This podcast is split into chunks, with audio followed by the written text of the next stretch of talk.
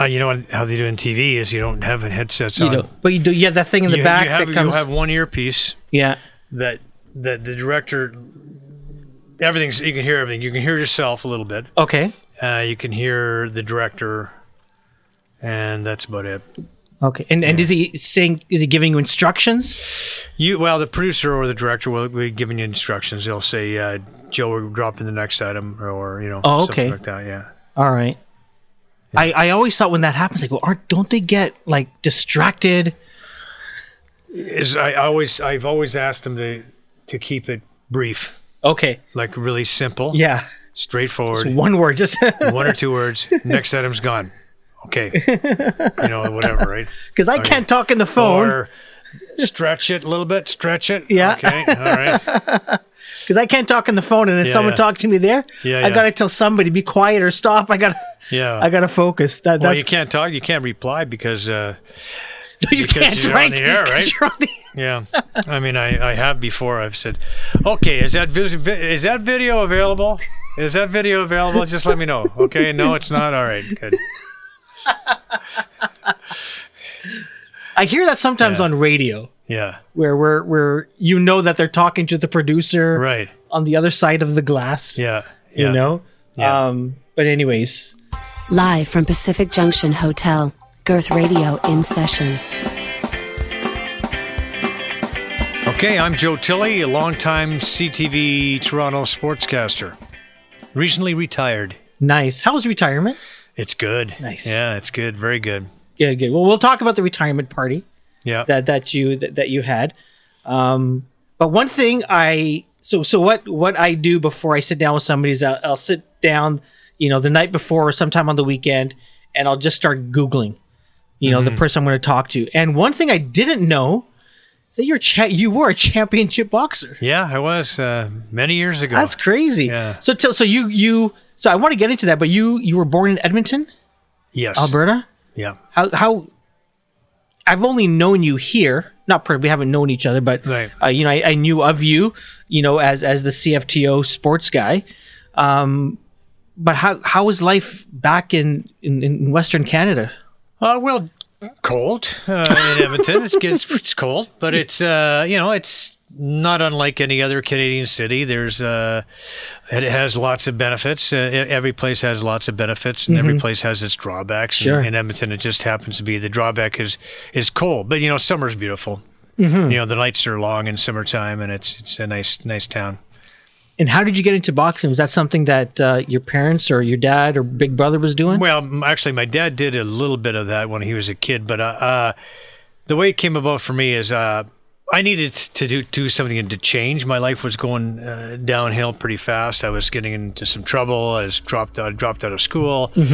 I tried to get my life in order, and I thought that maybe one thing that could help me do that is is is boxing because I always felt that I might be successful at it and. Uh, you know, people used to always say, "Joe, you got fast hands, man," and things like that. And so, anyway, I I, uh, I decided I'd go down to the boxing gym and, and try to straighten my life around. And uh, I got I got hooked, and I got into it, and I uh, it became a, an, an obsession for me. Uh, you know or familiar with Spider Jones? Oh yes, Yeah, so he's been in here before. Okay. And I think he talked about the same thing. He was getting in trouble, and sort of boxing was that outlet or Sure. that thing to sort of keep him disciplined.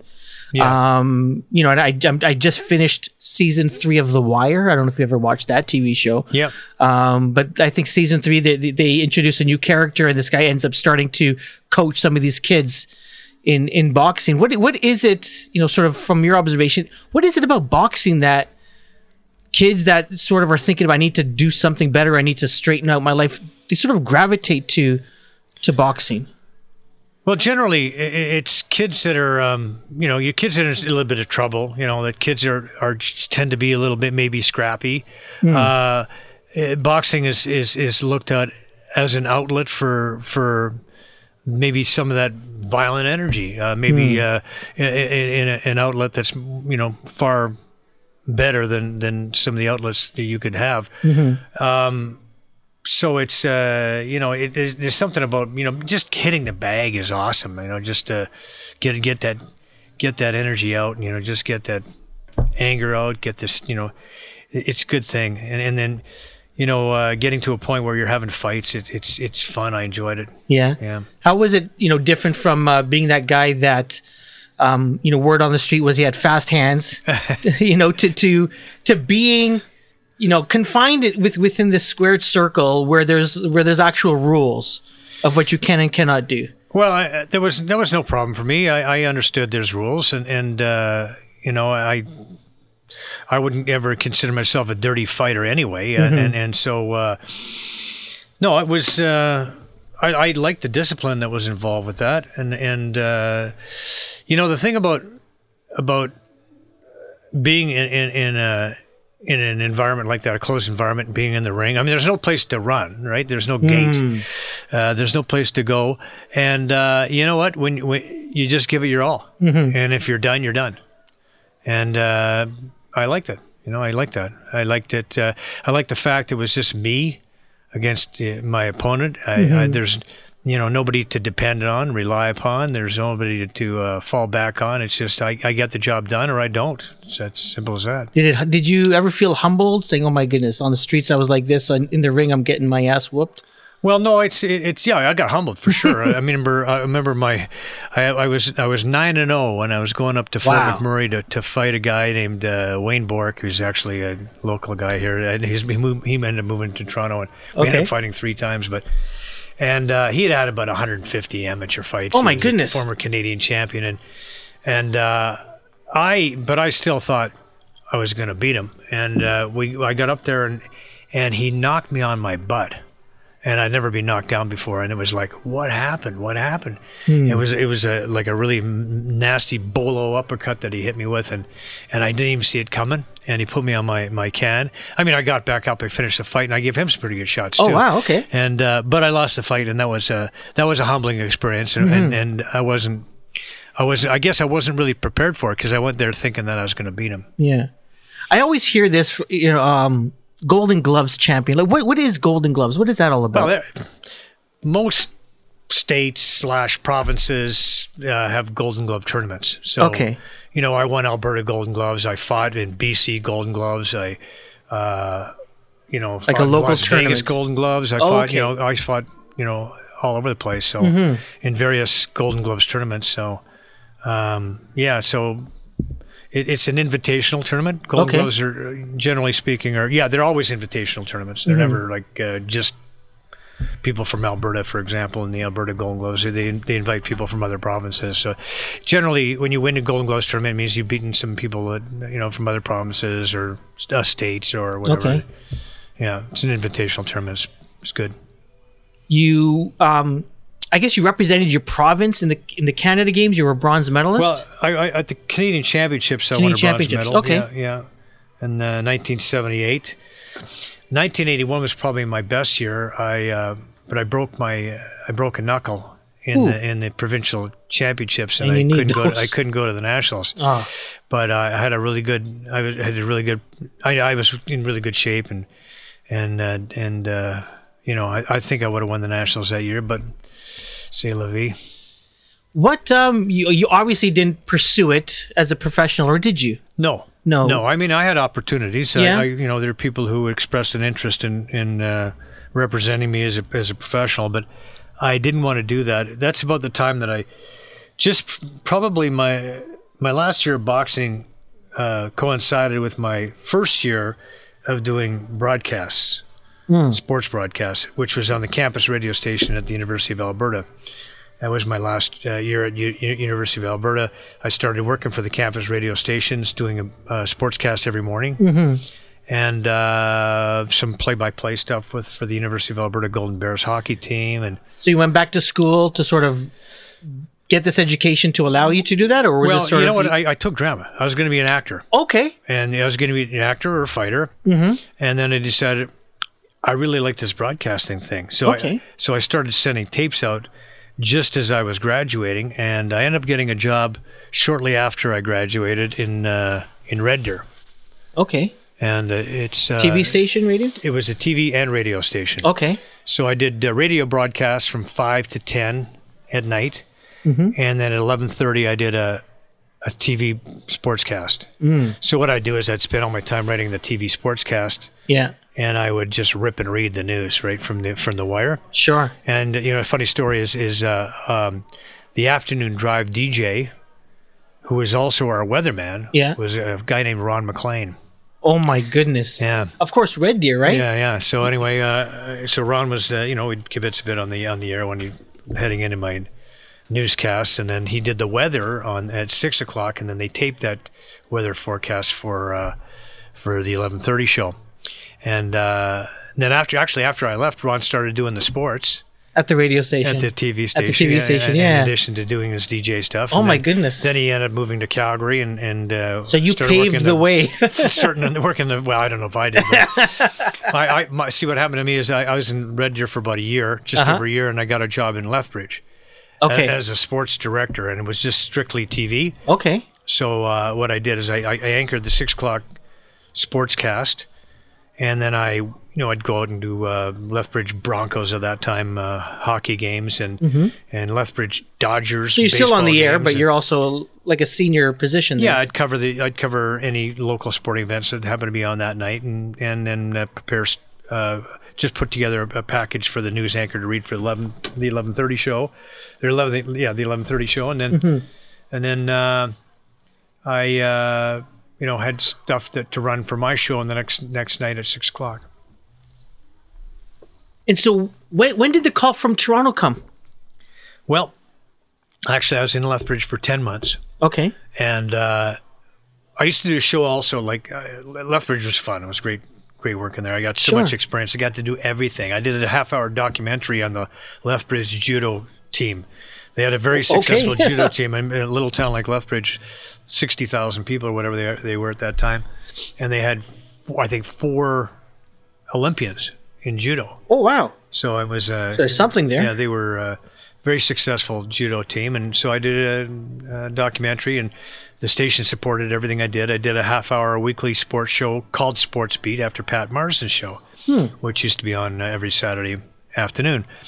And so, uh, In Lethbridge, he was on it. well, I was on. You were in so Lethbridge, I, I, yeah. I, I did a half-hour show. Yeah. like very Oh, much like I see what you're Pat saying. Okay, okay, show. okay. All right. And so, uh, uh, you know, we got a lot, a lot of our our material from CTV Toronto because this was a CTV affiliate. So Ah. Okay. At the time, CFTO. So we got a lot of our our our material from C, CFTO, and uh, you know, Blue Jays stuff, and Hmm. in in the summertime, and and uh, you know.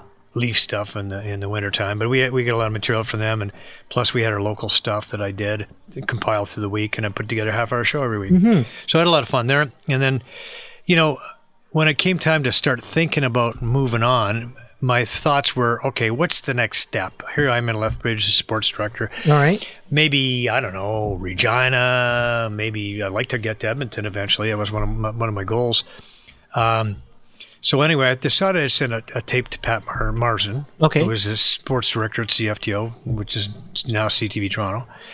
And I sent him a tape, and the very next day, day Fergie Olver, who had been at the station for 22 years. That's right. Old Blue Jays guy. yeah, quit. Yeah, yeah. He quit because he he was doing the Blue Jays games and and uh, he really didn't have time to fit the show in anymore. All right. So he told Pat, "I'm gonna just stick to doing the Blue Jays broadcasts and and I'm gonna quit." Wow. And Pat had just seen my tape, so he gave me a call and then he uh, he phoned me up and and said, uh, "Well, we'd like to bring you in for an interview." So. Uh, they flew me in, and I, you know, hooked up with Pat. We had a great time. He showed me around. He took me to Maple Leaf Gardens and Old Exhibition Stadium, and, Sure. and uh, yeah, we and, and Kensington Market, and, and it was we had a we had a we had a blast. And then then he took me to meet the uh, station uh, general manager and the uh, president of the company, Douglas Bassett, and and uh, after being interviewed, they decided that uh, they wanted to hire me. So there you go. I, I was I was sending out the, the reason I sent Pat a tape. I sent him a, tape uh, with a whole bunch of material on it, and said, asking him, what, "What do you suggest I do next uh, with my career?" And then the next thing you know, he's phoning me, asking me if I want a job in In Toronto. Toronto. So, So you weren't even looking there. You were just hoping, Well, just asking kinda- for some advice. I just ho- hoping for advice, and then I guess maybe in the back of my mind thinking, you know, if I, if I, you know, get in, uh, sort of establish a rapport with Pat, it might be helpful, beneficial down the road. I didn't assume that he'd be hiring me, but that's how it worked out. wow.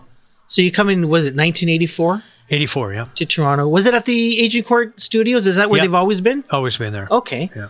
Um, How how was it? Now now you're going from covering the judo team in Lethbridge to I guess the Leafs, the, Blue Jays, yeah. the Argos. Yeah. and Now back then, who was the big team? Like who was the big sports team for Toronto back in? Well, the you know- mid-eighties. You know what? It's always been the Leafs. It's always been- Okay. It's always been the Leafs, and Yeah? it probably always will be the Leafs. Even Uh, with was it? I guess it was Ballard that was. That yeah, was, Ballard tried he tried his best to uh, destroy the franchise, but, but no, he uh, he people just always have loved the Leafs, and, and it's uh, it's it's embedded in the fabric of this city, and it'll always be. I mean, you know, the Blue Jays won back to back World Series, and it was spectacular, it was fantastic, but it, it's nothing compared to what would happen if if and when the Maple Leafs finally win. well, tell me. So I mean, you're from Edmonton. So Yeah. in '84, the Oilers win. I was there. Um, yeah. So like, what were you? Did they send you from here? I was to there? working in Lethbridge. Oh, so you're okay. So you're still there working. and, okay. and I, I had my family's from Edmonton. Yeah. we happened to be in Edmonton the weekend that the uh, game five of the uh, Stanley Cup uh, final was being played, uh huh. and uh, you know they, I think they got swept by the Islanders the year before that. Of course, yeah. And then, uh, but here they were up three games to one, and I, I called Bill Tuele, the uh, then public relations uh, guy for, for the Oilers, and said, you know, I told him who I was, told him I was in town, and I'd like to come to the game, and he said, yeah, no problem, we- we'll set you up. So I get to the uh, to the uh, Northlands Coliseum, and I've got a press pass. It's got my name on it, and it says all access. All access. So all access. So I go up to the uh, I go up to the press box and I watch the game and it was spectacular. And then near, near the end of the game, when when when Messier throws off his gloves, he throws a stick, Yeah. gets on his knees and just looks up into the into the uh, in, into the stands where his parents and his family were sitting. It was just a, be- a beautiful moment, and everything was about that game was was unbelievable. Then going to the dressing rooms, uh, dressing room after, and so you're not covering. You're not covering this for anybody. no, I You're- not, you're not just all, there. just there. But of course, I brought all, all those memories back with me and and, uh, and and talked about it when I was when I returned to work on, on the Monday. Sure. And uh, and so uh, yeah, so I was in the dressing room drinking champagne out of the Stanley Cup, and Oh my goodness. yeah, and it was just a great uh, great experience. A lot of fun. Can you imagine that happening in Toronto? oh God, it would be it'd be it'd be unbelievable. What do you think of this year's team? A lot of people are, are you seem very good, very good team. Very good team. Yeah. yeah. I I would say that they've, uh, you know, it, people in in this city are a little bit jaded. You know, like Of it's course. A, I think people have a hard time getting their heads around the fact that this might be a team that can can contend because you know they've been burnt so many times Mm-hmm. before, really. But by uh, you know getting falling in love with teams that didn't quite have what it took, I think this team is maybe not quite there, but certainly getting there. Mm-hmm. They've got all the right pieces, and it you know it all starts at the top. You know, Mm. with Shanahan and and and, and uh, Lou. I mean, it just it just filters down from there, and they've done everything right Yeah. you know, and and uh, and they seem to, to do everything right now. It's all about you got to have a little bit of luck on your side always in terms Sure. of injuries and everything else. Like obviously, if this injury to Austin Matthews turns out to be something significant or or recurring, it's that, that changes everything. But uh, I think I don't think it's going to be that way. And and uh, you know that being the case, it's it's. Uh, it's a matter of time, and it could happen as early as this year. I believe it could really Wow. happen that, that fast because you know they've they've got a goaltender who can steal games for them. Mm-hmm. They've got uh, they got a very potent offense, and they've got a defense that's that is a lot better than a lot of people give them credit for. Do you still follow Edmonton? Yeah, a little bit. Yeah. uh, you know what? They They seem to have been I, I was always this- an Edmonton Oiler fan. Yeah. growing up there, but you know what? I got I got turned off. I got turned off when when uh, when they dealt Gretzky. Really? I really did. Wow. because uh, I just uh, End of the thought. This is unbelievable. You, you can't do this, and and uh, they did it. Mm-hmm. You know, and uh, so I, I've just never. I was never. I mean, I, I like to see them do well. I, I do. You know, Mm-hmm. I was I was hoping last year that they'd go all the way. Yeah. Uh, not quite, but. You know they, they did well, and, and then this year total collapse, and I just uh, didn't see it coming. And Yeah. What's with the team? Because they've got all this talent. They it seems they seem to have individual pieces of like just amazing pieces that other teams would. They made some some, some deals that weren't great. Uh, you know, they they had a lot of uh, they put a lot of stock in Cam Talbot. their goaltender. Yeah. and he hasn't he hasn't panned out the way that they thought he was going to. It's not you know like you know Freddie Andersen had a great year last year, Yes, yes. and and and he's having another great year this year. Cam Talbot had a great year last year. This year he's he's at the best ordinary. You've had a chance to to interview, I guess, you know, bring it together your former career at boxing uh, with broadcasting to to talk to a lot of, I guess, heroes of yours, Sugar Ray Leonard. Um, have you talked to like Mike Tyson, Le- Lennox Lewis, or you covered oh yeah, I've talked to to Lennox him many times. I, I, Yeah. I went to Chuvalo? They, back in the day, we used to have you know George is a good friend. George is a good friend. Uh, yeah, I've known George a long, long time. I've known. I mean, back in the day, they used to send me to to uh, Vegas to cover the fights. Hmm. Back in, in, like Douglas Bassett used to send me there to, Mm-hmm. to, to Vegas to do all the fights, and I mean it was a very, very nice gesture on his part. But he knew he knew that I was had the affiliation with uh, boxing and and uh, an affinity for the sport, and I, that so I, I, I was there when uh, Lennox Lewis defended his title for the first time. I was there when Donny Lalonde fought Sugar Ray, Ray Leonard, and I was there when uh, Tyson came back to fight in his comeback fight against Peter McNeely. So, yeah, I got a chance to interview all those Mm-hmm. folks, and and uh, yeah, and Lennox being from from Kitchener and Yeah. living in Toronto most of his most of the time, I got a, lots of opportunity to talk to him, and yeah, so. Hey, does does Lennox Lewis get his due as as a as a really like one of the top heavyweights? Do you or, or what do you what do you depends who you talk to. I think, you know, it's funny, but I think he gets a lot more due outside of this country than he does in this country. Mm. I think people, some people got upset when he when he uh, when he took his act to Britain, right? Mm-hmm. And and uh, because uh, because he was a, he was born in Britain, mm-hmm. you know, a- a- uh, born in England, spent some time in Jamaica, moved to Kitchener when he was 12, learned how to box, learned how to be, you know play basketball and any of the, all the other sports he used to play in Canada. Basically, always considered himself Canadian, Sure. but when he turned pro, after winning a gold medal for Canada, the support wasn't there. I remember going to a, I think it was his third or fourth pro fight at the Superstars nightclub in Mississauga, and they didn't even sell out. Wow. And this is a, an Olympic gold Gold medalist, medalist. undefeated, making his fourth pro fight or whatever. Yeah. he, he didn't didn't get the support.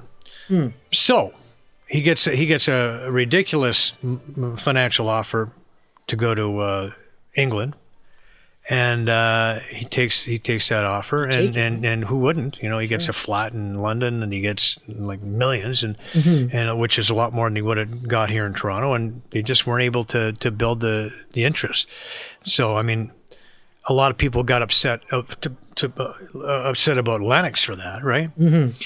Whereas I totally believe that Toronto just never supported him the Yeah. way the way that he should have. And, and you know, there's always this, you know, this.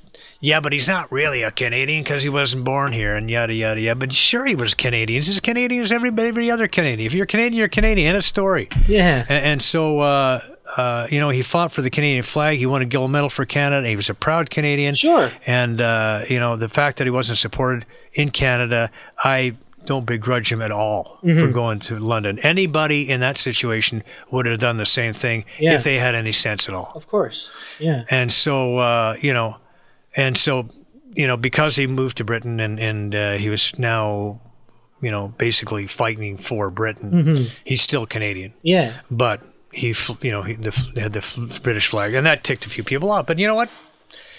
That's your, bread is buttered on one side, and you know which side of that is. Yeah. Right? Okay. So that's what that's what he did, and and uh, and uh, I don't begrudge him at all for that. He became an incredible heavyweight champion, undisputed, destroyed every you know fighter in his path. You know, beat all the beat the guys that Tyson couldn't, destroyed Tyson That's right. and uh, you know just was the pound you know pound for pound greatest fighter in the world at the time, Sure. and uh, and and one of the all time great heavyweight champions, no doubt about it. yeah.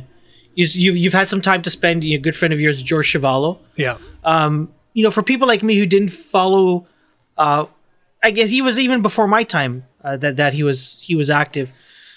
What does what does George mean to to boxing in Canada? You feel Well, he's he's just he is a, a legend, and he, he sort of I think he he typified every Canadian, and and, and uh, you know like you know it, it's like he didn't win the heavyweight championship, but he should have. Okay, when he fought Floyd Floyd Patterson in, in uh, Madison Square Garden, uh, he won that fight, but he didn't get the decision. Uh, he fought every single.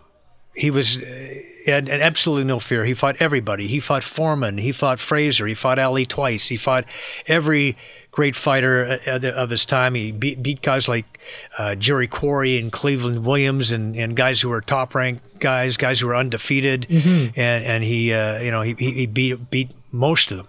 And uh, but he was a guy who wasn't who wasn't afraid. He was gritty, and he kept coming. He kept coming. He kept coming, and, he wouldn't quit. He never knocked off his feet in mm-hmm. 96 professional fights, and I think that sort of it, it typifies you know, the the Canadian culture. I believe you know it hmm. typifies who we are. You know, we're tough, we're gritty.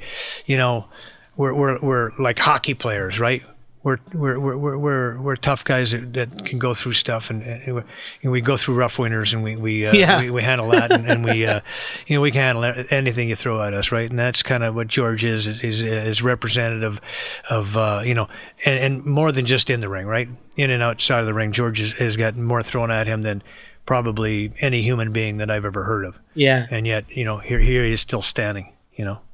I, th- I think my favorite boxing fight is, is your favorite boxing fight as well. The Sugar Ray Leonard, marvelous Marvin Hagler fight. That was awesome. I remember was watching awesome. that as a kid, and I, I think, and I remember starting Yeah. a scrapbook then of Sugar Yeah, Ray yeah, Leonard. Yeah. But um, That was a great fight. I, I, yeah. Hearns, Hearns and uh, Hagler was a great fight too. okay. That was only three rounds or four rounds, but it was it was probably uh, three. I think it was three rounds. Yeah, Yeah, three of the best rounds of, of boxing you'll ever ever see. and wasn't it? If I remember, wasn't that like almost like a comeback fight for Sugar Ray, or didn't he sort of Oh, retire for fought, a bit? when he fought Hearns, Or no, when he- when he- when he fought- Hagler. when he fought yeah, Hagler. when he fought Hagler it was Yeah, a comeback fight. yeah. yeah. Uh, uh, uh, Leonard Leonard was my favorite fighter back Yeah. in the day, and I I just uh, I used to love uh, watching him fight, and uh, uh, you know he he he had a lot of good, really really good fights, Mm-hmm. really good fights, and uh, you know he, he he- was another guy who really brought it and really came to to fight and and uh, yeah, that fight against Hearns, we had to come back. You know, he was down in that fight. He was losing the fight. Mm-hmm. If he didn't knock Hearns out, he would have lost the fight by decision. So that was pretty important. And then when he when he when he beat Marvin Hagler, so many people thought it was impossible That's right. because what Hagler did to Hearns and what Hagler mean he, and- yeah. he was a mean and nasty guy. But Leonard got in his head. He knew how to get in his I head I think so. and uh, he did know how to get in people's heads. And, Hmm. But you know, Roberto Duran got in, into his head, so that you know he knew he, the the, uh, the script was flipped when that happened. Yeah. But uh, Wilfredo Benitez, when uh, I think when uh, was one of uh, Hearns's or sorry uh, Leonard's great fights too. I forget about that one, but yeah, there, he had a lot of really fantastic fights. Around that time, Canada had some um, some great boxers. Um, you said Lalonde, Donny Lalonde Yeah. was one. Is it Shawn O'Sullivan? Yeah. Was another one, and I'm probably forgetting a bunch. Willie DeWitt. Uh, that's right. He was like a heavyweight, wasn't Yeah. Mm-hmm. he? Yeah. Um, where's Canadian boxing today? Do you think? Well, it's coming back. There's Mm-hmm. some there's some uh, there's some good young uh, fighters in this country. There's you know there's uh, they're not getting the kind of uh, of uh, you know uh, coverage that they used to get back in the day. But uh, you know there's there's some really good fighters. Montreal is a great fight town. There's uh, there's a lot of good fighters in Montreal. There's some good up and coming fighters here in, in, in, in Toronto as well. So I mean it's it's uh, uh, out west. Edmonton is a big fight town. Um, yeah, there's there's some good young fighters. Yeah. Um, I wanted to chat about very quickly your your thoughts on boxing today. You know, and I, I guess you know there's two sides to the coin. There is the boxing is dead argument, um, and then a friend of mine. I'm, I'm sure he's a colleague of yours as well. Um, Morgan Campbell, Yep. who writes for the Star. He's, Yep. a, he's a big boxing fan as well. Who uh, who who on the other side of the coin argues that boxing is alive and doing amazing. Maybe not in, in the U.S. or in North America, but he said worldwide it's bringing in numbers or filling stadiums with with boxing matches. I'm curious Oh, about your thoughts. Yeah, Europe is is, is huge. Uh, uh, David Haye. I mean, there, there's there's lots of uh, good fighters over in in uh, in in Europe, and and it's never it's never even wavered. You know, in Germany, uh, um, all throughout Europe, there uh, Russia. I mean, um, the two Ukrainians, the Klitschko's. I mean, though you know if, uh, the the fight game has never wavered one iota in, in, in Europe. I mean, it's always been big. North America, yes, it, it has, but but even spots in North America, Los Angeles and, and uh, Texas, and uh, you know, uh, there's there's huge, huge. Uh, uh, successful, you know, I- you know, all, all through the, the U.S. South, it, boxing is big. Boxing is huge. They have some really big cards. Uh, uh, Oscar De La Hoya, you know, has, become a promoter. He's got a lot. Of, he's got a really That's right. good Yeah, yeah. stable of fighters, and you know, there's there's a lot of there's a lot of. I mean, boxing's very successful in the southern U.S.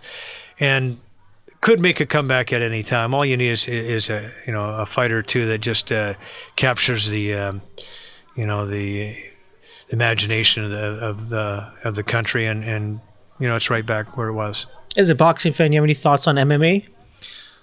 Yeah, MMA is okay. I mean, you know, I, I, I can I can watch it and, and, and, and, and bits of it, right? Yeah. I, I'm not I'm not a big I wouldn't call myself a big MMA fan, but I, I can watch it. And uh, but what I like about the MMA is you know is when they're when they're doing the stand up, the striking, right? Sure, of course. As a That's boxing yeah. and, and uh, you know the uh, some of the stuff when you know sometimes when it, when a guy gets knocked down and he's clearly out of it and the guy's jumping on him right away and, and giving it to him it's it's it, it turns my stomach a little bit because you know the you know the guy's hurt and Yeah. he- the, the fight should be stopped. I mean boxing it is stopped when a guy goes down it's he stops Yeah. he gets an eight count or it's over mm-hmm. And, and uh, so that that's what I like about boxing that really that they don't have an MMA in it, and that's part of it. That's that part bothers bothers me. I want to get back to sports. Yeah, Sort of your career. There, there was a, a, a couple of things that um, you sort of brought out. One was Swiss picks. Oh yeah, yeah. Actually, I need to ask you this Okay, because on Twitter, your your handle is Joe Swiss Tilly. right. Um, where does Swiss come from? Okay, so way back in the day when Yeah. I first started in my career, um, there used to be a, a an NFL broadcaster, uh, color guy named uh, Jimmy the Greek Snyder, right? Okay. All right, so there's Jimmy the Greek, and Jimmy the Greek always did his picks on the NFL games, and uh, so my my real last name is Tillapaw, right? Okay. When I came to Toronto, they shortened it to Tilly. And Tillapaw. These were different times. these, of course, yeah. And uh, Like John Cougar Mellencamp. they liked right? really blah kind of, uh, you know, they, yeah, exactly. They they used to like, uh, uh, you know, really like non-ethnic names. You know what I'm saying? I hear you. Yeah. in, back in the day. Uh, and so I, I, I became Tillapaw, became Tilly. But Tillapaw is a Swiss name. Oh. Yeah. It's actually a, a derivative of, of, of Dallenbach, Dillabaugh. It's the same. It's the same name, and it it uh, my ancestors came over from Switzerland back in the 1700s. Uh, well, first to the states and eventually to Canada, but um, so that's that's where the, the the the Swiss name came from because my name was Swiss. I, I was Joe the the Swiss. Tilly. Swiss, and that started when I was in in Lethbridge. Not as a boxer. No, no, no, but- but- That- that wouldn't strike nickname, fear. uh, yeah, my nickname, uh, fun, funny enough, it used to be Piston Fists, which is a funny name. Uh, but anyway, uh, uh, yeah. So, uh, um, so I became Joe the Swiss, and whenever I, whenever I did my predictions for any sport, I've just my my Swiss picks.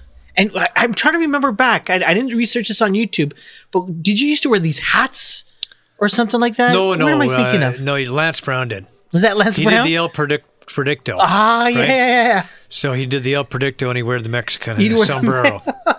and the El Predicto and he put a little mustache on and he, yeah, yeah, uh, yeah. That that is hilarious. and another yeah. one was was the excellent sports adventure. Yes. And these are sort of like highlights or Yeah. lowlights. Well, when I first started uh, doing it, it was the Swissonian Institute. okay. So items that were good enough to be inducted into the Smithsonian Institute. so each week we do the the Swissonian Institute, and then uh, uh, an editor who worked at our place. His name was Ted Fabro. Uh, Ted suggested that we put together some uh, highlights with add sound effects. Okay. And I said, sure, let's do it. And then uh, so he he started helping me to, to write the uh, the uh, scripts, and, and actually he, he would he would pick the video and and, and then and he what the video that uh, you know that we had we have several options for video at that time, ABC, CBS, and NBC, and you know, and then our own stuff, and, and so he'd go through the, the feeds and pick pick the video, and and and uh, then together we'd sit down and write it. And then, uh, and then I thought, you know, really, Ted, you sh- you're you're putting so much time into this. You should be part of this. Mm-hmm. So then we started the Joe and Ted's Excellent Sports Adventure. I think I remember So seeing the, video. the, yeah. the Smithsonian, the Smithsonian, or the Swissonian, I should say. Yeah. Sorry, the Swissonian uh, became the uh, Joe and Ted's Excellent Sports Adventure, and that was back when we had a show every Sunday night called Sports Beat Today. now, is this before Global? had- What did Global come up Oh, with? Global had uh, Global had Sports uh, Line? Sports Line. Sports Line. No, Global Sports Line started I think in '85 or something like Oh, that, or maybe okay. '84. I think I think Bob McCown started Sports That's Line. right. hmm and uh, maybe 83, 84, and then uh, and then Hebsy and Tatti. That's uh, right. You know, when Bob left, uh, Hebsy and Tatti uh, took over, and you know they they branded that. It Mm-hmm. was a good show, uh, and uh, that was it. This is before TSN. so, this is oh, yeah, before this- ESPN. Before and- TSN started, they, Yeah. they, they got things going, and then and then when TSN came in, they still did very well. They were Yeah. they were a good local show, and, and uh, but over time, you know, TSN with its resources, it, wa- it's Mm. just really hard to, you know. And then when they started getting uh, really good properties, and you know, it, it was it was uh, tough for Sportsline to really uh, compete with that. Mm-hmm. And uh, but we had a Sports Beat Today show, which was uh, on Sunday afternoons. Okay. It was to wrap up the weekend. Sure. So it ran at six thirty. So we had a, the six o'clock news from six to six thirty, and at six thirty we started. uh, Actually, I proposed a show to Douglas Bassett, and uh, he liked the idea. Went took it home over. Uh, took it on a vacation and my the proposal, and came back and him and Joe Garwood and and uh, said let's do it.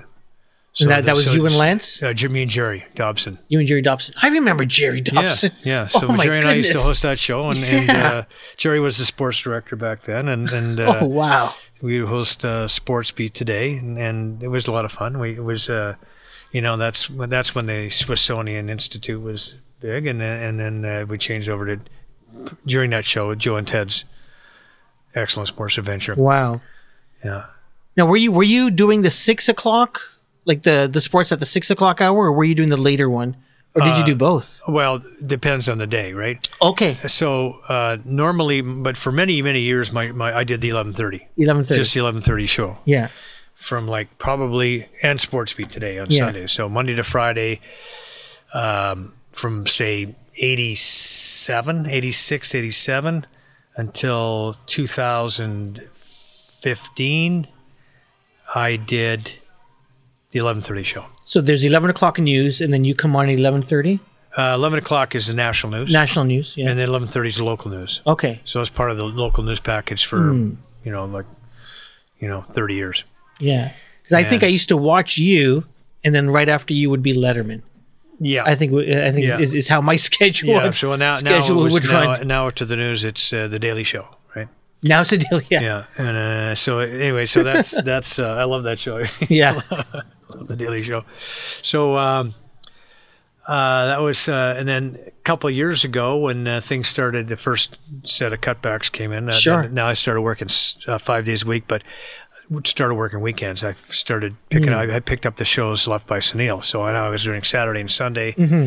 both shows, and Wednesday, Thursday, Friday, just a late show. Mm-hmm. So for the last two years I was there, I was doing Wow. weekends. You must have seen tons of changes starting from Oh, 1984. you know, for, forget about you know TSN entering, but I don't know technology coming in. Like, Well, you, do you remember some of these changes? Oh my god! We, Yeah? When we first started there, some of the stuff we shot was on was on film. and then and then it was on th- three quarter tape. Then it was on half inch tape. Then we used to record everything downstairs and was at CTV was called the pit.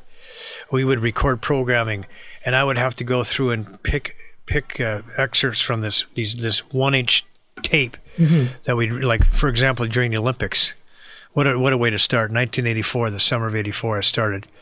Los Okay. Los Angeles was eighty four. Yeah. Yeah. So I got the we got the Olympics, the Argos were playing, the Jays were playing, Yeah, all all at the same and time. start. Yeah, yeah. I Wow. remember the first weekend. I remember my first show. It was a Saturday, and uh, I was just running my tail off, and uh, I had one of the editors, uh, Bobby Oda, was helping me rip scripts, so they could, because we used to type out our scripts. Okay.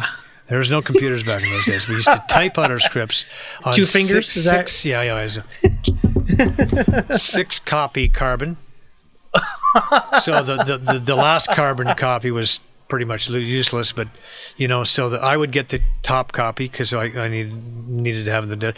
the autocue person would get the second copy because we, we went and needed a good copy for autocue actually they would get the first copy uh, second copy I, I would have for the desk third copy would go to the director fourth would go to the production assistant fifth would go to audio My and goodness. sixth- So anyway, uh, you know, and then of course you're you're typing these these these script papers out and you make a mistake. Ah no. And if you make too many mistakes, you just got to tear it out and start over again. So it was quite a time. It was it was different. So uh, anyway, so I had to pick all my own video and write all my own scripts. And uh, fill like uh, I think for the early show we filled like eight minutes, and for the late show I had to fill thirteen or fifteen or something like that. It was a lot of a lot of work for one Yeah. person. That's for sure. It was insane. So TSN coming into the marketplace. Um, when when was that? Was that early Eighty five or eighty six. Oh, so that's soon after, eh? Yeah. Yeah. Yeah. Um, what did that do to sports coverage? What did that do to? Well, you know, Pressure. to- you know what? It, to for us, nothing, Okay. nothing. Everything stayed Okay. the same. I mean, you know, like we we. I mean, CFTO was number one in the market for many, many Huge years. Toronto station, is. right? Yeah. yeah, a- a- and, uh, you know, it's it's uh, so it wasn't really. I wouldn't even consider them my competition because what I do is, you know, I'm part of a. I was part of a newscast, right? Hmm, of course. the news, the weather, the sports, the entertainment, all that stuff, and, Mm-hmm. and I and I and I had the the sports, and I, for the average viewer back then, you could get the entire package. You could, if you watched us, for example, at six, at eleven thirty. At eleven o'clock, you get the national news. Everything, all the national, international news is on. Then at eleven thirty, all the local news is on, mm-hmm. and then the, the, all the local sports is on. So if you're a Toronto person, you want to see what the Leafs. Sure. And we could all, we, I could always do a good job of covering the local teams, mm-hmm. and then I'd throw in like a lot, of, you know, a lot of local stuff, right? Stuff that you never see on TSN or any other stations. You know, for example, the Marlies, Sure. or you know, now. I mean, uh, but uh, OHL highlights, or you know, uh, we'd go shoot a high school football game. Sometimes I got a big high school football game, and it's just stuff like that. Or you, you I, I, I tend to, I tended to send a lot of, a lot of cameras out to shoot university sports and, Sure. and cover that, and some uh, college. So we, we, uh, you know, we, we, uh, we covered it all, and our, our, our, I would say that probably back in the day, like it took, it took TSN a long, long time to build a viewership. You know, I mean, especially for their for their newscasts, right? For their, Sure. for their sportscast. I mean, you know, they do great now. Oh, of And course. if you if, if and they uh, and if you and you know where to go, uh, you know, to watch sports. But back Mm-hmm. in the day, it was like uh, you could sit down and watch our, our show, our half hour show, and get all the local news and get all the local sports and everything you need. Get everything you need. Yeah. Go to bed. There So- wasn't this need for I need to know it now as No. soon as it happens. Well, no, because now, now it's it's a different world. You know, people are on the on the Mm. internet, and you know, I'm, I'm getting updates. Okay, the second period's over. The Leafs leads two one. Yeah. Right. I've got that. You know, Was that the was that the next big change when when the internet came around and people were looking for information at their fingertips? Yeah, that was uh, that was a big change. Yeah. and uh, you know that has changed the Continues television to industry. change, yeah. Conti- continues to, to change that. I mean, millennials, I don't believe are going to ever watch TV. Yeah. They they watch They watch it differently, don't they? Yeah, yeah, for sure. It's Yeah. it's a different if it's it's a different world. Uh, I mean, they might watch a little bit. They might watch the uh, the occasional game and stuff like that. But you know, it, it's it's they're walking around with their handhelds or their tablets and they're watching stuff now. Mm-hmm. And so that's that's a different that's that's changed the landscape completely. Yeah. And uh, so you know, it's it's it's it's a different ballgame now. Yeah. So I mean, so the internet comes around, social media Yeah. comes around. How did how did that impact? Well, for the longest time, I, I basically I ignored social media. Okay, yeah. I never, I never like, I never became a I never joined Facebook, for example, until like a couple of years ago. Mm-hmm. Yeah. And same with Twitter. I was really, you know, kind of a, late guy coming on with Twitter, but I, I, I've- I finally did open up a Twitter account. I do some tweeting from time to time. but uh, you know, it's. Uh, yeah, it, it's it's different, and uh, it, it changed things a lot. Um, you know, you can find stuff out immediately, Yeah. and you know, people don't want to wait. I don't think they want to wait for a newscast, right? Sure. Why you know why wait? You know, we can see it now, but the problem is, is all this stuff has to emanate from somewhere. Somebody has to b- produce it originally. Mm-hmm. So uh, you know, there has to be sources. Yeah. You know, and uh, Someone's got to be at the game. Someone has to Yeah. be there to talk to a person. Right. You know, somebody has to feed that stuff in, and Mm-hmm. you know, so. But it's uh, yeah, it's it's it's different. Things have changed a lot. That's for sure. I loved it when they, uh, we first started got first got on computers, and I didn't have to type out uh, s- type my way through six sheet uh, carbon. There was backspace typing. buttons. yeah, yeah. Yeah, my my typing's my typing even got better on computers, so it was good. You've mentioned Bassett a number of times. Oh yeah, Douglas. Yeah, Douglas. He was the owner of Well, the yeah, the, uh, the the station was actually founded by Bassett's and Eatons, thus Oh. Baton Broadcasting. ah. And you know there were there were other partners too, but uh, you know Bass uh, Douglas was Douglas's dad John started CTV, Okay. and then uh, and then Douglas took over from from John, and then eventually uh, they sold it to a larger corporation. I think maybe the Thompson bought it from the CTV group. I'm not sure. And Bell, and then actually Bell bought it, then sold it back, and uh, bought it back again. As uh, you know, I think at one time there was the teachers pension fund had- had a piece, and so did TD Bank, and and Bell had it was a partner, and then eventually uh, Bell bought it. Out the outright. whole thing. Yeah.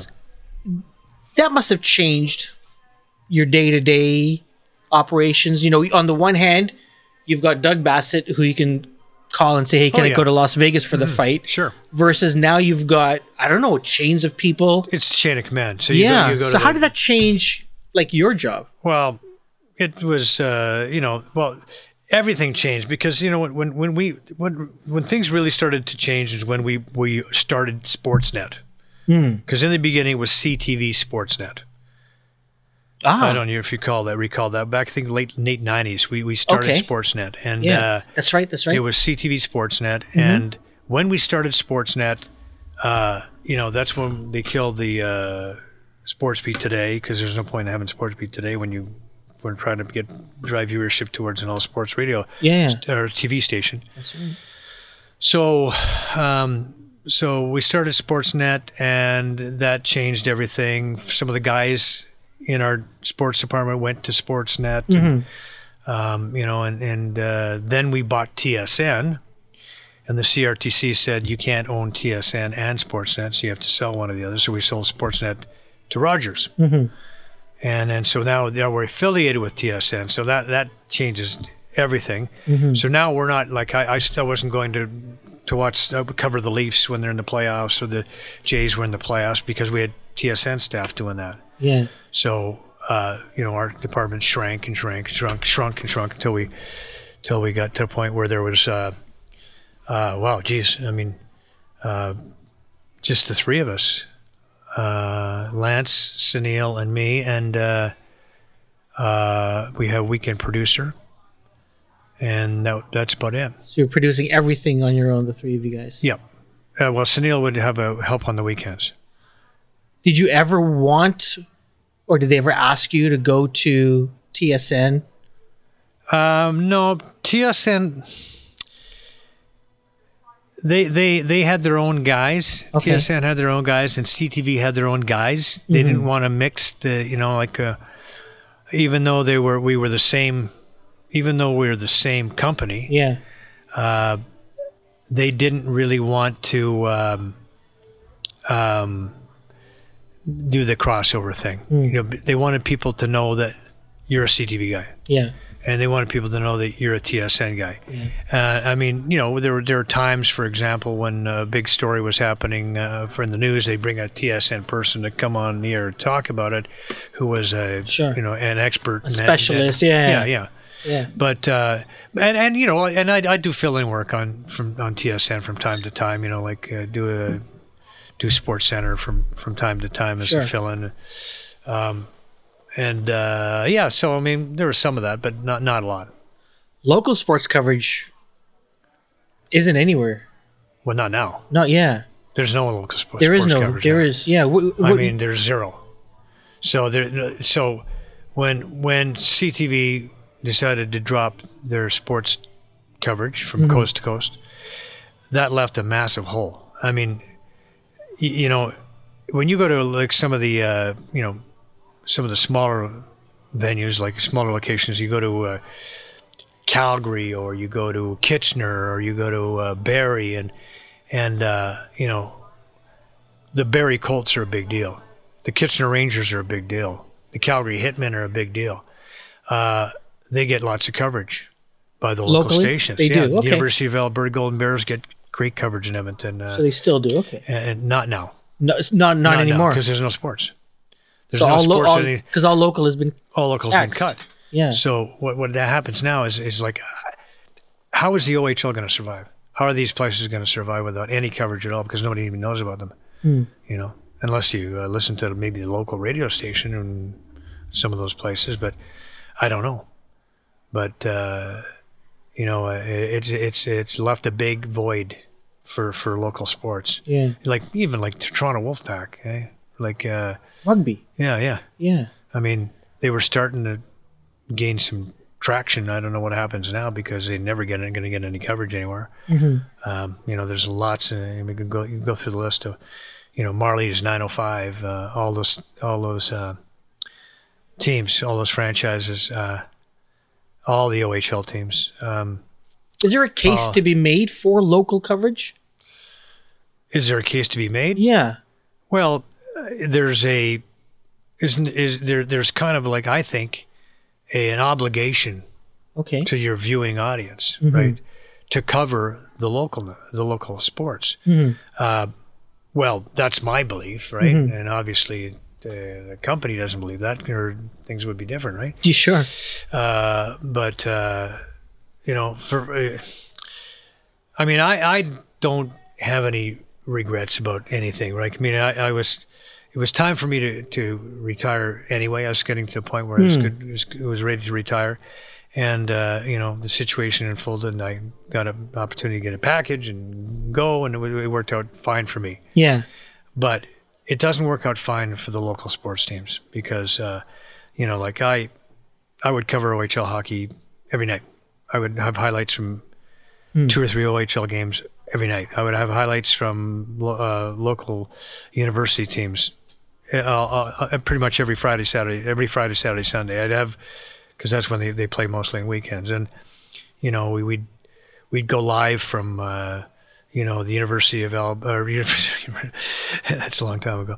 From the uh, you know Toronto, uh, we'd go live and do it from the Toronto uh, Blues uh, hockey game uh, um, from time to time or something like that. You know, it just that stuff's gone.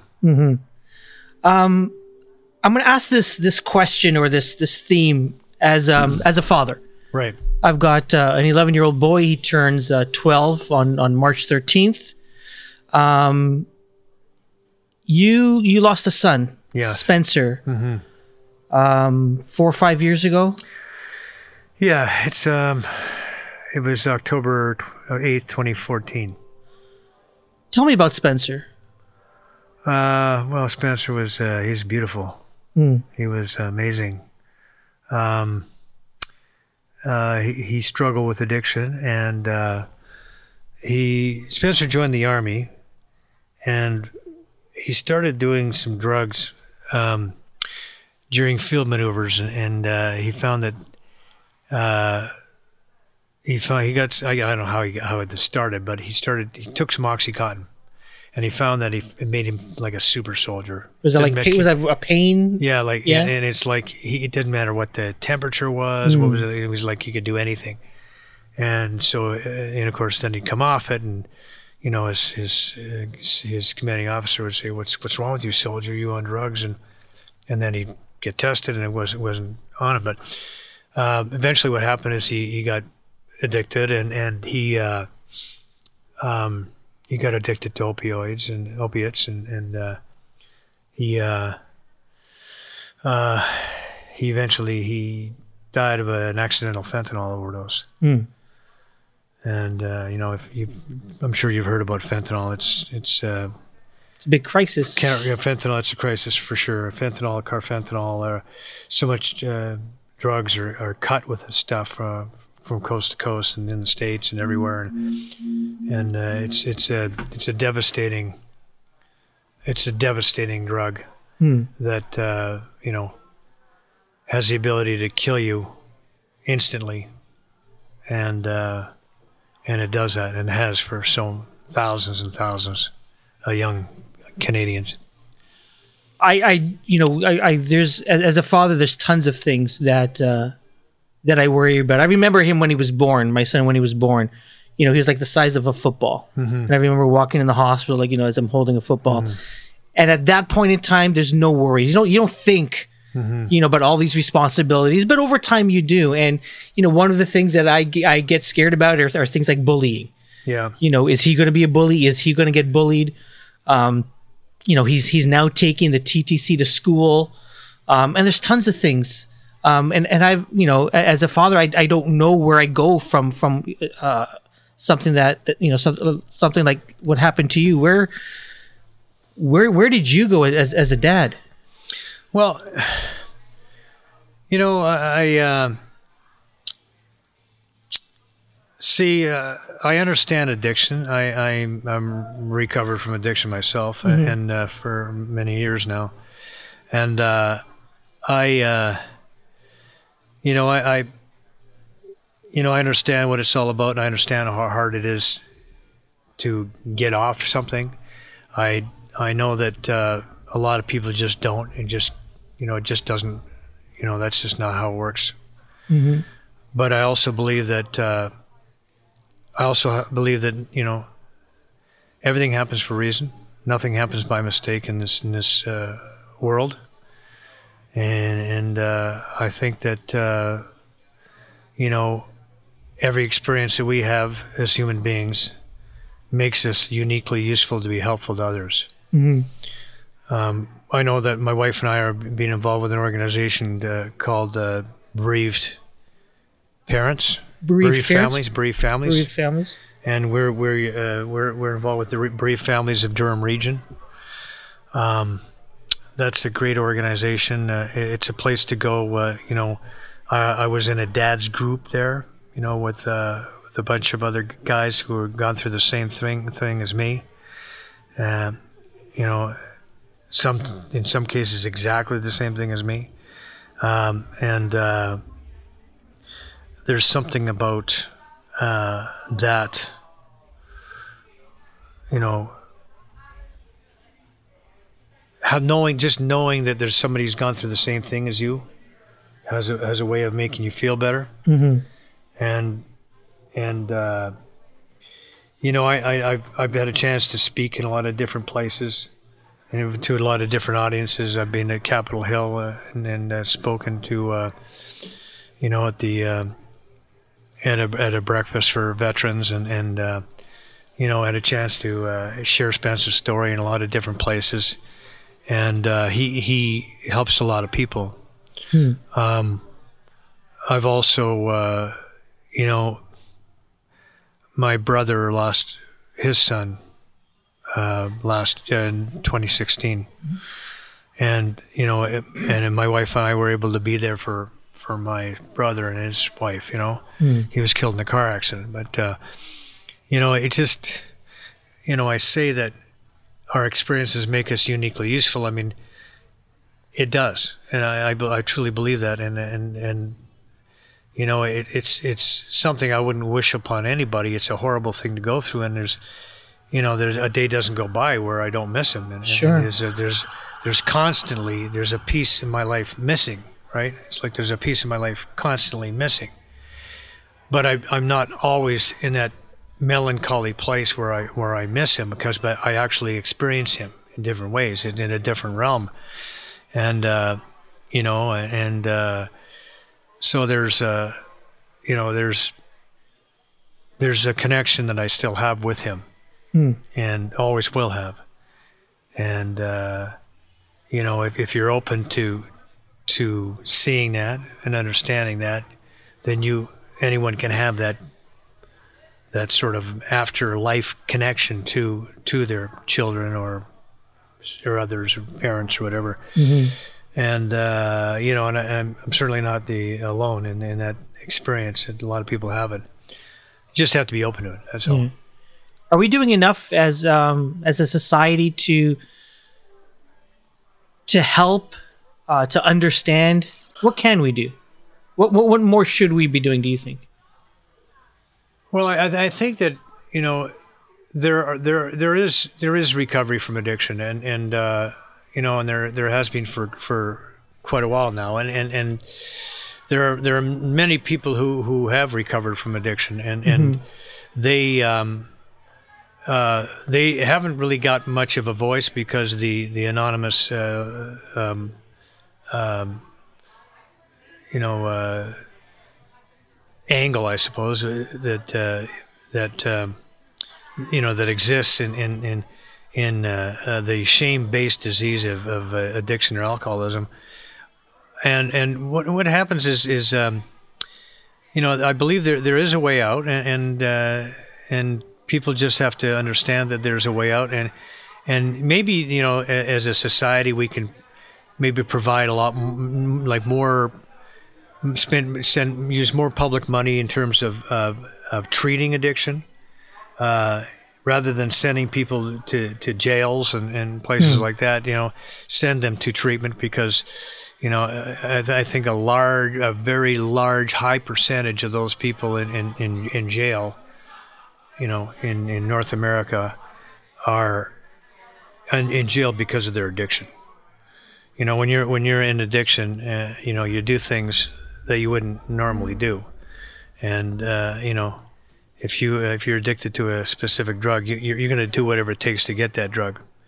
And some of those things aren't legal right? So you get in trouble and and, and, and so i mean society needs to change its focus and, and instead of looking at incarceration for people that are you know are addicts and alcoholics they need to look at uh, recovery options and uh, maybe spend more public money on those uh, those options, and, and uh, I think that would that would certainly put a, a greater dent in it, and, and, ultimately it would cost it would cost the the popula you know cost us as Canadians a lot less down the road because it it costs a lot of money to put somebody in, in jail and leave them there for long periods of time. It it costs a lot of money to put people through treatment, but a good number of people, if, if they go through a treatment that includes a, a recovery lifestyle, rather than just uh, 28 days and see you later, Yeah. uh, but a recovery it includes a recovery lifestyle and, and connection to other recovered alcoholics and addicts, then then what happens is, um, uh, those people you, you you precipitate real change, and those people um, can help. Uh, you know others to change and and uh, you know on and on and on and on and on and a good number of those people stay sober Yeah. clean for for a lifetime um, I know that the, in the states, for example, and you know, I mean, they've got a huge, much worse problem than we do overall. But there are specific pockets. I know there's there's a there's a school I know in New England where everybody in that school is in recovery. It's a high school Wow. everybody in that high school is a recovery high school. So kids with with a, with a, an addiction problem, they go to this recovery high school, and and the and the you know, and, and recovery is is part of the curriculum. and so uh, you know they've had ex- extremely successful, you know, Wow. uh, success, extremely like high success rates with the kids. You know, I mean that's something to think about, right? For sure. And uh, you know, it would be a, a good place to start. But you know, it, it takes uh, an open mind in terms uh, all levels of government. And uh, but she's, I mean, it. Uh, if anybody ever asks me, I can I can help. Nice. Yeah. Um, I want to end off talking about some people that you've worked with. Mm-hmm. Um, so Lance Brown, you, you both of you started, I don't know, almost at the same time. Pretty much. Yeah? Uh, I, I think I started in I, July '84, and Okay. he started uh, September '85 or Yeah. something like that. Pretty close, but a year different. Yeah. Tell me about Lance. Lance is a is a you know he's a dedicated family guy. He's uh, dedicated to his his he was de- I, I, I guess the one word that you could use to describe Lance is definitely dedicated because I mean he he he worked hard. He you know he he was dedicated to the job and d- dedicated to doing the best job he could. Uh, dedicated to his family. Um, you know, and uh, that's probably the way to describe Lance. Nice. Um, you reminded me of Jerry Dobson. I had totally forgotten Yeah, about yeah, him. yeah, yeah. But he was he was there for many many years Right. uh, as well. What was uh, what was he like? Well, Jerry was a funny guy. He, he was he was a kind of like a dry guy. You know, he, he came off as pretty straight laced, but he had a pretty dry sense of humor, and Yeah. and uh, and he could be quite a funny guy actually. And and and uh, uh, but you know, he was good work with. You know, um, you, you always knew what you got with Jerry, straight from the hip. Yeah. I, I don't remember when it was, but I but I remember see when when Sunil Joshi first came on the air. Yeah. You know, here's uh, an East Indian fellow that's on the air, and I looked. I go, "There's a guy that looks like me Yeah, yeah. on television." Yeah. Um, like broke barriers right away. yeah. Um, and and he wasn't a token guy. He was he was he was really good No, that's for at, sure. at what Yeah. he uh, what he was doing. T- tell me about Sunil. Well, Sunil is an interesting story. So he started. He he he broke in in radio. At Okay. CFRB. Oh, wow. Yeah. All right. And it was a long time ago. And then so he was at CFRB. I mean, when I first started in Toronto, that's where Sunil was at CFRB. And we'd see each other at uh, covering Argos and Leafs Okay. and whatever. And uh, then uh, then he got hired at City. Hmm. Because back in the day, I mean, City was uh, was much more metropolitan Yes. than anybody else. Like you know, like I mentioned, when I, I had to change my name from Tillipod to Tilly. You know. I mean, that's uh, that, that's how Toronto uh, CTV was like, CFTO was like at the time. But City was, you know, they were, uh, you know, they they weren't like that at all. They were, you know, no barriers. Like Mm-hmm. it was uh, no ethnic barriers at all, and it was, uh, and uh, so he got an opportunity there, and did very well there. And uh, so an opportunity came at CFTO, and and uh, you know again, I, I, it was Douglas, I'm sure, who hired him, and and uh, you know, and uh, brought him over, and uh, he did a great job with us. And Then he went. Sunil actually ended up going to to uh, Sportsnet and TSN for a time, and you know, and then he came back to us. Uh, he got kind of he had that overnight shift at TSN. I don't think he liked that, so he came back to us and and uh, worked uh, the worked worked the weekends again, but. But yeah, solid guy, really uh, great sports knowledge, and and uh, really, you know, you know, uh, definitely, uh, you know, always give give you full value for for your money in terms of work, right? Absolutely. Joe, thank you so much, man. Thanks for your Kurt. time. Thanks for your candor. Really, really appreciate it. Thanks, everyone. Thank you. Thanks, everyone, for joining us. Uh, for more information about myself, you can follow me on Twitter at Kareem Kanji. Joe, where could uh, I know you're not a big Twitter guy, but if people wanted to see Oh, what you're I mean, tweeting, I- you can tweet at uh, at Joe Swiss Tilly fantastic. at Joe Swiss Tilly. And you could also listen to our podcast on Apple Podcasts. Would appreciate you to uh, rate, review, and subscribe. That would be greatly appreciated. Coming up uh, on the show next week, we have uh, award-winning author Terry Fallis, and then after him, we have former Olympic medalist and new author Jeremiah Brown. If you want to listen to more conversations like the one I just had with Joe, you can go back to episode 105 and listen to my uh, discussion with Faisal Kamisa. Again, thank you, Joe, for coming. Really appreciate it. Absolutely my pleasure, Grim. Thank you.